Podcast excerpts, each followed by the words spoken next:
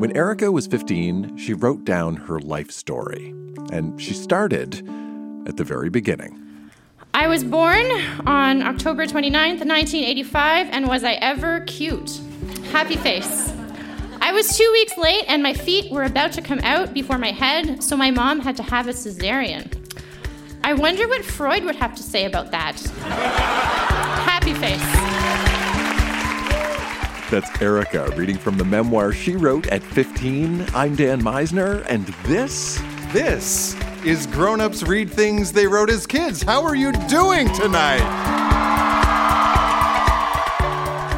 This is a show where we go back in time to remember the good, the bad, and the awkward parts of growing up. This time, recorded live in Montreal, we have a story about really, really, really wanting to dye your hair, a mock UN resolution, scathing criticism of the pop art movement of the 1960s, and much more. This stuff is weird, it is wonderful, and like Freudian analysis, it's fun to think about what it all really means. So think about who you were when you were a kid, and stick around.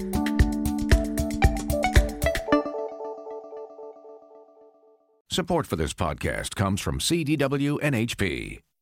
At CDW, we get that an unsecured laptop can put your company's data at risk, making you a little paranoid. I'm not paranoid. You're paranoid. CDW can implement a secure mobility solution using the HP EliteBook with Intel 8th generation processors and SureView privacy to protect your screen from prying eyes. Did you follow me here? IT orchestration by CDW. People who get it. Find out more at cdw.com slash HP security. What was that? We hear a lot of diary entries and poetry and short stories at Grown Ups Read Things They Wrote as Kids, but what we don't hear a lot of is art criticism. So, at our Montreal show, when I asked the question, Are there folks in the room who are familiar with the artwork of Claes Oldenburg? when I asked that question, I wasn't surprised that at least a couple people in the room didn't know who I was talking about. If you are not familiar with Claes Oldenburg, he was an influential part of the pop art movement of the 1960s. He's probably best known for his sculpture, much of which features very large, oversized replicas of everyday objects like spoons or clothespins or hamburgers. Why am I telling you about Claes Oldenburg? well, it's because when our next reader, Paul, was 13, he enrolled in an art class where he studied Claes Oldenburg and pop art. But Paul was not a big fan of this type of art. And we are going to hear his withering 13 year old takedown of Claes Oldenburg and the entire pop art movement. Please welcome Paul to the Grown Ups Read Things They Wrote as Kids stage.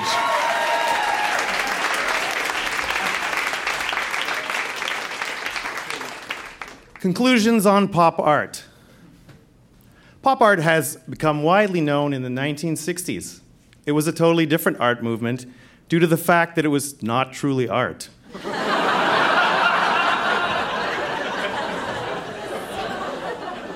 the art form utilizes common everyday objects to form a basis for its satirical, lifeless themes.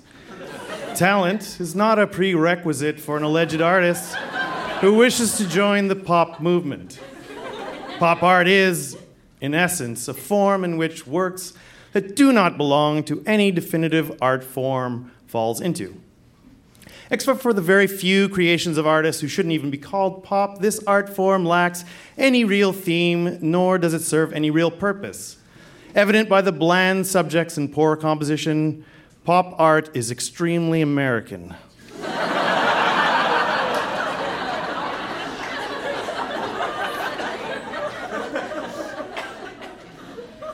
Can one honestly call himself an artist putting forth such works as 25 identical faces of Marilyn Monroe in one canvas, or a painting entitled Alka Seltzer, the most beautiful boy in the world? At this point in life, I find it very plausible that in a thousand years, archaeologists will dig up garbage and think it art, or just as easily dig up art and think it garbage. I then move on to the subject of my essay, who is Claes Oldenburg. Claes Oldenburg, an old softy. Claes Oldenburg is much enjoyed by modern art enthusiasts. His art consists of huge, soft groceries and little thought. Oldenburg's masterpieces consist of six foot high soft cake slices, six foot diameter soft hamburgers, soft BLTs, and a composition which contains a three foot long soft popsicle, another soft hamburger, and a two foot diameter soft price tag. But occasionally, Oldenburg branches out and makes soft typewriters, soft pants, soft calendars, and soft light switches. Ironically, critics call him a hardcore pop artist. Oldenburg furthered his career in nutrition by place, replacing all real food items in a grocery store for plaster ones. This particular pop artist seems to have a strong fetish for food, and as is evident by a photograph of him, he is thus rather plump. he is said to have the gift of discerning art in its lowest forms of matter dust, dirt, and garbage. If that is soul, Oldenburg's self esteem must be tremendous. After reading about him in many different books, I now believe that the lowest form of matter sits in Oldenburg's studio chair.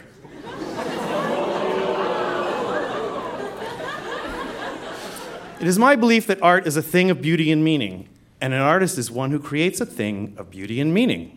But in my examination of modern art, I find nothing of beauty, nothing of discernible meaning, nothing that I consider art. It is for that reason that I passionately dislike Oldenburg and his works. Oldenburg's art will never outlive him, and he'll never leave anything behind of beauty when he dies. Oldenburg is not a true artist, but one who pretends to be through shallow, foolish works. Thank you.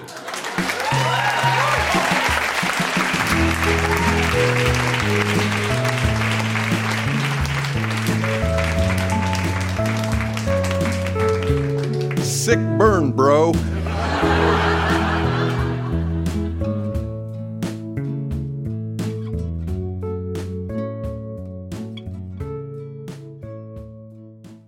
A lot of what we hear on stage is funny. Some of it's ha ha funny, some of it's weird funny, some of it's awkward funny, but some of it's not funny at all. We also hear about some of the darker or the more difficult parts of growing up. When Erica was a teenager, she was dealing with a lot of body image issues and perfectionism. And when she was 15, she was diagnosed with an eating disorder. It took a toll on her physically and mentally, and it led to her being hospitalized for a couple of weeks. At our Montreal show, Erica shared some writing from that time in her life. August 10th, 2000. Everything is about being skinny. It never happens. I'm a wreck. I feel so alone in the world. Nobody knows me. I'm so horrible. I don't feel like one person. People say they love me, but they don't know me, and you can't love someone you don't know, and you couldn't love me if you did know me. I don't know what's real. I just want to cry and cry, and I want someone to tell me, it's okay, I love you, and you're not going to have to be like this anymore. Everything will be perfect soon. I feel so fat and lonely. I don't know what I want except perfection. Sometimes I feel like crawling into a hole and staying there forever. I keep thinking I want to go home, and I'm already there. If it's meant to me, it's, it's meant to be, it's up to me. One of the night nurse, nurses at the hospital kept telling me this over and over as she took my blood pressure. It rhymes and sounds cheesy, but it's actually fairly powerful. All this time I was crying ha- for help, hoping that someone would save me. But it's not going to happen, and then everything would be perfect. I was waiting for this revelation, but it's not going to happen, and everything's never going to be perfect. Good enough. It's hard to know why life has been such a battle for me. I guess this kind of thing can happen to anyone. From the beginning, I just thought that I was supposed to be the best. It's a hard thing to live up to. I needed to be the center of attention, to be good at everything. I don't know why or how I developed such high expectations of myself. When I look back on the path I took, I cringe and feel so ashamed. I hate the person I became. Sometimes I wish I could go back and choose a different path, but I can't. I have to have faith that what I went through happened for a reason. I know that I've grown up so much and I'm so much stronger because of it. I still have a long way to go, but life isn't going to be this hard forever. Deep down, I realize that I'm not such a horrible person, and someday I won't wish I was someone else. I have hundreds of things going for me and my whole life to look forward to. My life is worth so much. It would be a shame to waste it trying to be perfect. I don't have to be perfect. I'm good enough the way I am. We all are. Thank you.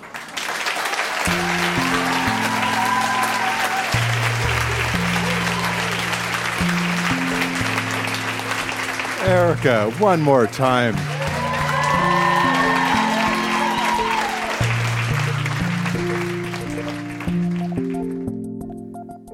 After the show, I asked Erica if you could go back in time and talk to your teenage self. What would you say? I guess I would say to myself, you know, don't don't lose that hope. Um, stay brave. Stop comparing yourself to other people.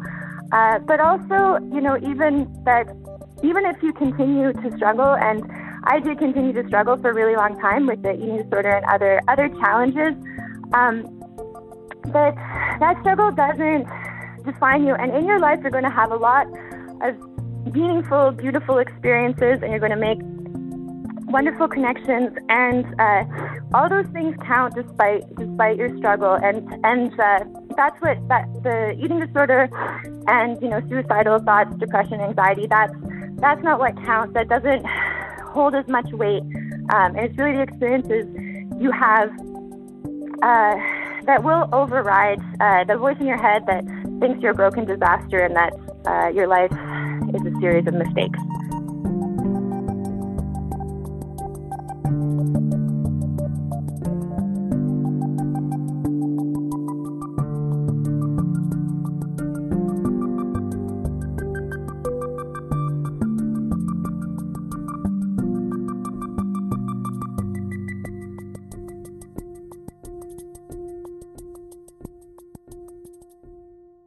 When Nisha was seven, she wrote a short story called The Miracle. And before the show, she told me this is based on a true story. It's based on true events. Live on stage in Montreal, here's Nisha. My brother Simon has a cat. Her name is Lollipop. One day, for the first time, she went into heat. She fell in love with everything in sight. My dad got so fed up with her. I can't stand that cat. I hate the noise she makes. Get out of here! Get out now! he yelled. He walked outside, put the cat down, and slammed the door so loud all the plastic mixing bowls fell off the shelf. Why did you do that? said Mom. Now she's going to go out, find a boy cat, and get pregnant. Oh no, he shouted. Get back here, Lollipop. Come back. Come here now. The next morning, she came home fine. She wasn't even in heat anymore. but she was hungry for food, though. She is always hungry for food. That's about all she cares about. Meow, ow. That means give me food, meow. Oh, shut up, you cat, shouted my dad. My dad hates cats. After a few months, Lollipop became unreasonably fat. Is that cat eating a lot? asked my dad. No, we chorused. No, Dad. I told you she would get pregnant, whispered Mom. Well, a few weeks later, I was reading a book with Fat Cat beside me when I heard the weirdest sound I have ever heard. It turned out it was Lollipop having babies. what are you doing to that cat, Nisha? Nothing, I said, too interested in the little orange figure that was coming from Lollipop. It looked so horrible to have babies, and I think she thought so too. Since it was the first litter of kittens, everyone was getting so excited and hyper. Well, let's put the kittens in Nisha's room because she likes animals. No, wait. Little sister Effie will hurt them in the night. Let's put them in the laundry room. No, wait. Mommy might step on them while she's doing the laundry. Wait, why don't we put them in Simon's room because it's his cat? My dad was so confused. So that's the way it turned out. The kittens would stay in Simon's room. Well, for a while, that is. That night, at six o'clock, all of the kittens had been born, or so we thought. Yeah, there was only one kitten that survived. It was very discouraging to have all the kittens die except for one. We knew that all of the kittens that had been born were all of the kittens that would be born because kittens are all born on the same day. Boy, were we in for a surprise. Three days later, at 11 o'clock p.m., my mom woke me up and brought me into Simon's room. I was afraid our only kitten had died. I was off by a long shot. There, when I peeked in, were two little white figures in the dark shine of the low batteried flashlight.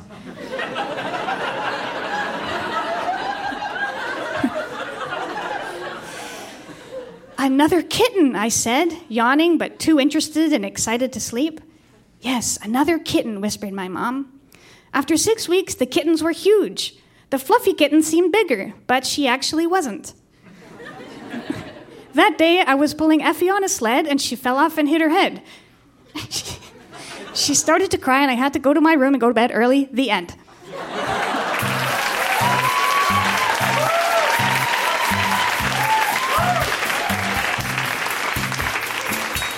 Keep it going for Nisha, Montreal.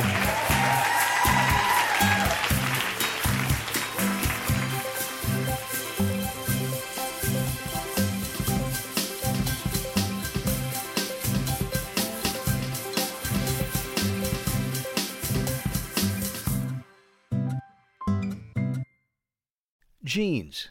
They're an American staple. No article of clothing is more closely linked to our nation's history. Today, denim's a $90 billion industry, but that success didn't come easy. I'm David Brown, the host of Wondery Show Business Wars. We go deep into some of the biggest corporate rivalries of all time. And in our latest series, we're unzipping how Levi's, Lee, and Wrangler managed to take workman's wear from the frontier to the runway and closets around the world. Join us for Denim Wars. Listen on Apple Podcasts, Spotify, or listen ad-free by joining Wondery Plus in the Wondery app. When Serenay was 14, she participated in Model UN. And at our Montreal show, she brought a piece of writing that she wrote on her own time, just for fun, that takes the form of a UN resolution. Now, on the surface, this may sound like it's about world affairs, but in reality, Serenay told me it was all about the trouble she was going through at the time. Live on stage in Montreal, here's Serenay. Submitted by the Great Kingdom of Serenay to the General Council of Self Improvement.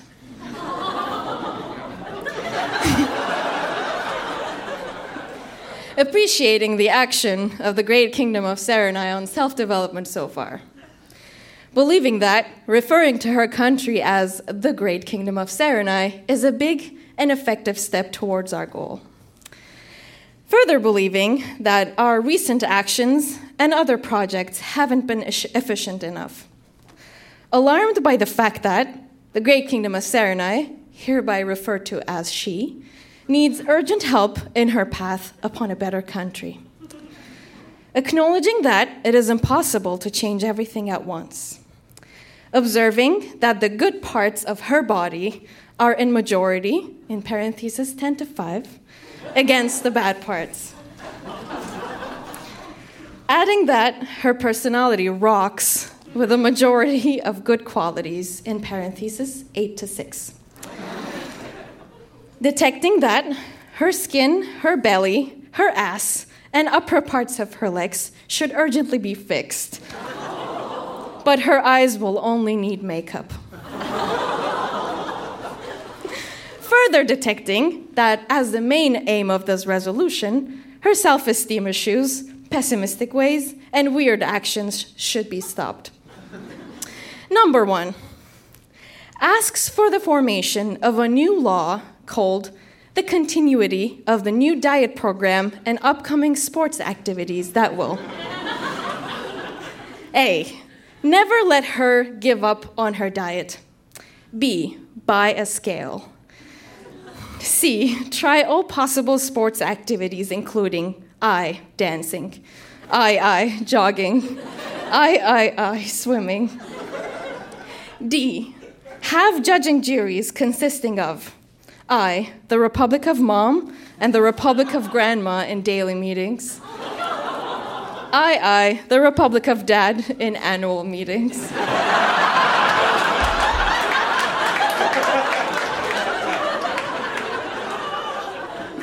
Number two, further asks for the daily practices that will be held by herself too. A. Stop herself from gossiping too much. B. Give up on insulting herself. C. tried to calm herself down. Number three, suggests a secret hidden public awareness campaign called I Love Myself. Why don't you love me? I rock. that will A. Be based on making people admire her for her attitude and character. B. Include some role models, changes of attitude, and increase in self respect. Number four. Further suggests to develop a character that will be A. Not too naive, but tough. B. Smart enough to solve her own problems. Number five. Asks to purchase self development books as soon as possible. Number six. Hopes that this resolution will help her on her new way, which is not desperate anymore. Thank you.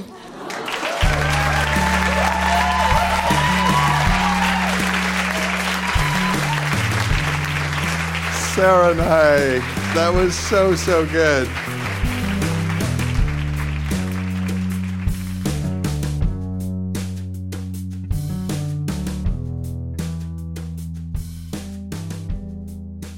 A popular way for kids to express themselves is through their outward appearance, trying on a new style of clothing, wearing makeup, changing a hairstyle. I remember when I was in junior high, I really, really wanted to dye my hair. And not because I didn't like the natural color of my hair, I just wanted to try something new, try something different. When our next reader, Jeff, was 13, he wrote a short story called The Girl That Craved Red. This is a work of fiction. It's kind of violent, and it's all about a young girl who, kind of like me in junior high, wanted to dye her hair. Live on stage in Montreal, here's Jeff. The girl that craved red. Janie would go to any length to get red hair. She loved it. Red was her favorite color. She had a red school bag, a red bedspread, and extremely ugly red jeans. The only obstacle in her path to getting red hair was her vicious, stubborn mother. Janie hated her mother. She was a very sweet lady, always thinking of her three children, but she threatened to eat Janie's pet armadillo, Coolidge, if she got red hair. and Coolidge was the only thing in life Janie loved more than the stunning color red. Janie had tried to run away uh, seven times with Coolidge, but each time she was almost out of town, she curiously ran into her uncle jogging on the street. He made her return home. Janie had an insane idea to take out her mother and make it look like an accident. She was to slit her mother's wrists and make it look like a shaving accident.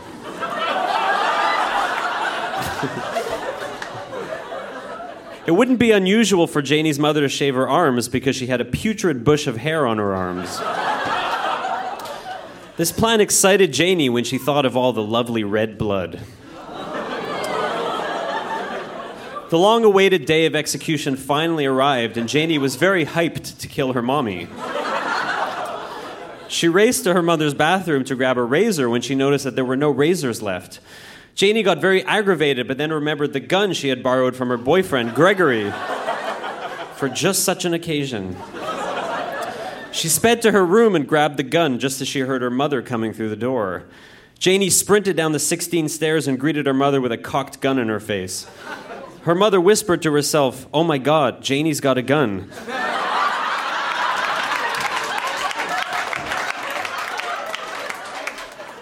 She then announced to her daughter, Honey, there's no need to resort to violence. I'll let you dye your hair red, I promise. Janie ecstatically threw the gun to the floor and said, Thank you, Mommy, you're the greatest. I'm sorry, I'm sorry I threatened your life. I just love red. Of course, I'll let you dye your hair red, explained her mother peacefully as she picked up the gun and threw it out the window. but I'll still eat your ugly armadillo. Ah! Janie was devastated. She had her mother's life and a chance at red tresses on the tip of her fingers, but she threw it all away, only to be humiliated once again. Janie went into a deep depression. She thought that there was no way to beat her mother and that red hair was just a faraway dream of hers. For weeks, she moped around her suburban house, sad and dismal that she would never get to see red hair in her life. Just when she was at one of her most pathetic moments, reading the instruction booklets to her brother's Super Nintendo games, her mother walked in wearing an elegant purple long sleeve blouse. Janie barked at her, Get out of here, you beast! I hate you! Despite her daughter's disrespectful remark, Janie's mom leaned over to Janie's melancholy face and said softly, Honey, I'll never let you dye your hair red, but I hope this makes up for it. Before Janie had time to become confused, her mom rolled up her thin sleeves, exposing the red hair on her arms.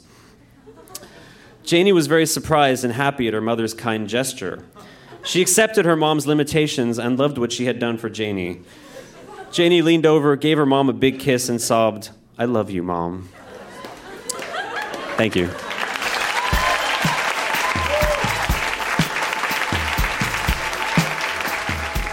That was very violent. If you know the music, you know the podcast, you know what the music means. That has been Grown Ups Read Things They Wrote as Kids Montreal. Huge round of applause for all of the readers. So, so good. Thank you to everybody who came to listen. Thank you to Sylvain for doing sound tonight. Thank you to Ainsley at the door. Thank you to everybody at La Sala Rossa. Thank you to my wife, Jenna. Thank you to me, Dan Misener. Stick around, say hello, get home safe, and then dig up your own kid writing. We'll see you soon, Montreal. Bye.